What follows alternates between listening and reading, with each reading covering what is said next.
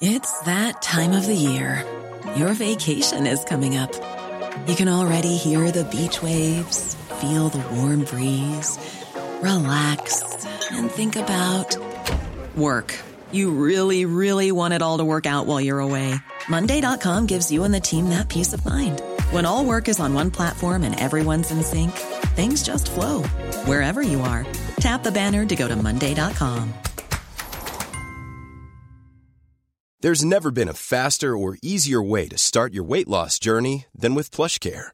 PlushCare accepts most insurance plans and gives you online access to board-certified physicians who can prescribe FDA-approved weight loss medications like Wegovy and Zepbound for those who qualify. Take charge of your health and speak with a board-certified physician about a weight loss plan that's right for you. Get started today at plushcare.com slash weight loss. That's plushcare.com slash weight loss. plushcare.com slash weight loss.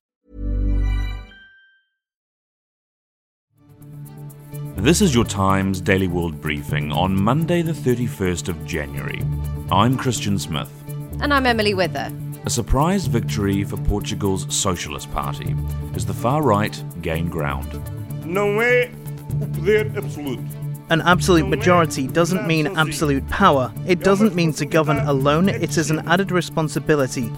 And a pregnant New Zealand journalist turns to the Taliban for help after COVID 19 restrictions prevent her going home. It, it kind of shows you that there really is no pathway for a pregnant New Zealand woman abroad right now to get home. Times of London Daily World Briefing.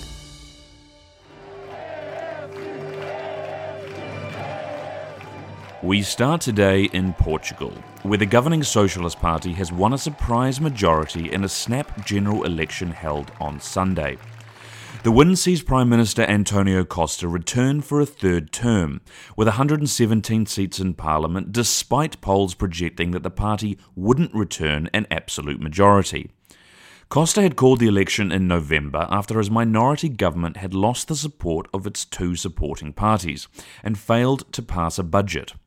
But he said that despite the majority, he still hoped to work together with other parties across Parliament. Uma maioria absoluta não é o poder absoluto.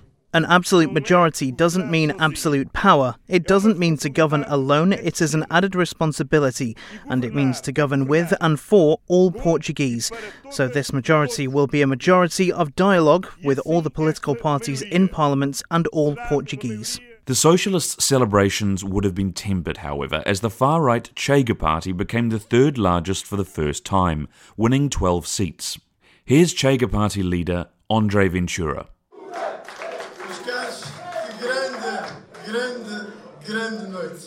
This is a big, big, big night. Chega promised and delivered. We are the third political party in Portugal, the third party in Portugal. The gains are the most significant for the far right in Portugal since 1974, when a revolution ended a fascist style dictatorship that had run the country since the 1930s. Winning one seat in 2019, Chega has ended the belief that Portugal's previous dictatorship left no appetite for far right political support. Its increase reflects similar far right trends across Europe, as candidates like Eric Zemmour in France and Spain's Vox party look to make an impact. Alexander Nash, deceased.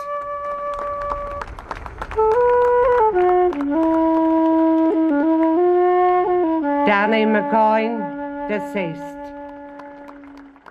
This year marks the 50th anniversary of Bloody Sunday. And in Derry, Northern Ireland, there was a memorial service where hundreds marched at the weekend. 14 people were shot and killed by British troops on Sunday, January 30th, 1972, as soldiers from the elite parachute regiment opened fire on unarmed Catholic civil rights protesters in the Bogside nationalist area of Derry. It was one of the defining days of the Northern Irish Troubles, a 30 year long era of sectarian violence. The shootings remain a fraught issue. Ireland's Prime Minister Michael Martin called on Britain for justice, saying that the full process of the courts and justice should be deployed. In 2010, the UK Prime Minister David Cameron offered an apology for the events of Bloody Sunday. Glenn Doherty's father, Patrick, was the 12th person to be shot by the British paramilitary and spoke to Times Radio about what the 2010 apology meant.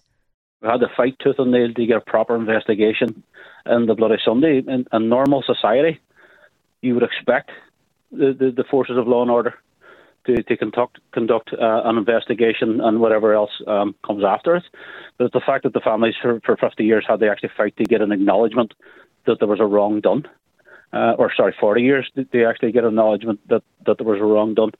Um, when David Cameron stood up on the 15th of June 2010, uh, the words I think that most, uh, if not all, the family members wanted to hear was unjustified and unjustifiable. Despite Cameron's apology, none of those responsible for the shootings have been convicted. Last July, British prosecutors announced that the only British soldier charged with murder will not face trial. On the way, the Canadian Prime Minister is forced to flee as anti vaxxers protest in Ottawa. And a pregnant journalist turns to the Taliban for help after being locked out of her homeland. Times of London Daily World Briefing. We move to Brazil now, where landslides and flooding in Sao Paulo state in the country's southeast have killed at least 18, including seven children. Some 500 families were also left homeless across the state, and five people are known to be missing. Sao Paulo Governor João Doria flew over the flooded areas on Sunday and said he had authorized $2.79 million of emergency aid for the affected cities. Heavy rains have triggered deadly floods in northeast Brazil since December, threatening to delay harvests in the Midwest and briefly forcing the suspension of mining operations in the state of Minas Gerais.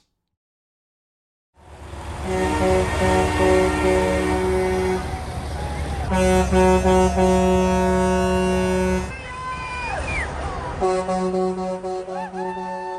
Canada, where an anti vax protest over the weekend has forced the Prime Minister and his family to leave their home. Thousands gathered in Canada's capital city, Ottawa, on Saturday to protest vaccine mandates imposed by Liberal Prime Minister Justin Trudeau, who fled his home due to security concerns. Hundreds returned to the capital for a second protest on Sunday, with dozens blocking streets with their trucks. Some have said they will not leave until the mandate is lifted. Two weeks ago, a new mandate was imposed for the trucking industry, under which unvaccinated Canadian truckers returning from the US must test and quarantine.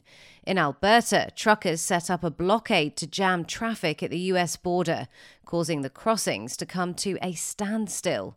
Former US President Donald Trump has weighed in, calling the protesters brave and the mandates lawless at a rally in Texas over the weekend.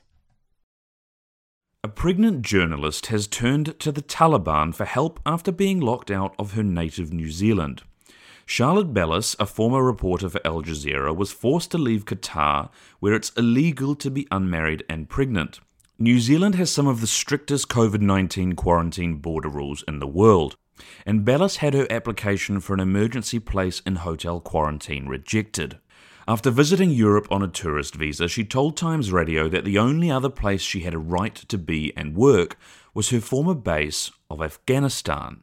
Before we came in, I thought it would be prudent. I mean, I'm coming in with a bump um, and we're not married just to raise it with some context I had here about, you know, what do you think? Um, this is the situation and my contacts, um, I've known them for a few years as a journalist, um, and, and they said, you know, we're really happy for you. Congratulations. And, you know, um, you'll be safe here. Don't worry about it. Um, you know, you're foreigners. That's, that's between you guys. The decision to refuse her entry to New Zealand has raised eyebrows around the world, with many other New Zealanders also denied entry despite desperate circumstances. After her initial rejection, the New Zealand government has since told her to reapply. Bellis told Times Radio that it felt surreal that it had got to this point. It's very frustrating, and it, it kind of shows you that there really is no pathway for a pregnant New Zealand woman abroad right now to get home. You know, if, if you, if I can't meet the threshold for needing medical treatment, then who can? The Times Daily World Briefing. Sport. And now with the latest on the Australian Open and the Africa Cup of Nations, Here's Kane Reeves.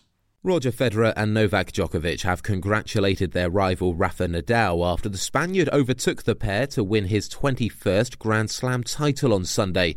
Nadal described his victory against Daniil Medvedev in the Australian Open final as the best comeback of his career. It's after he recovered from two sets down for victory over the Russian top seed.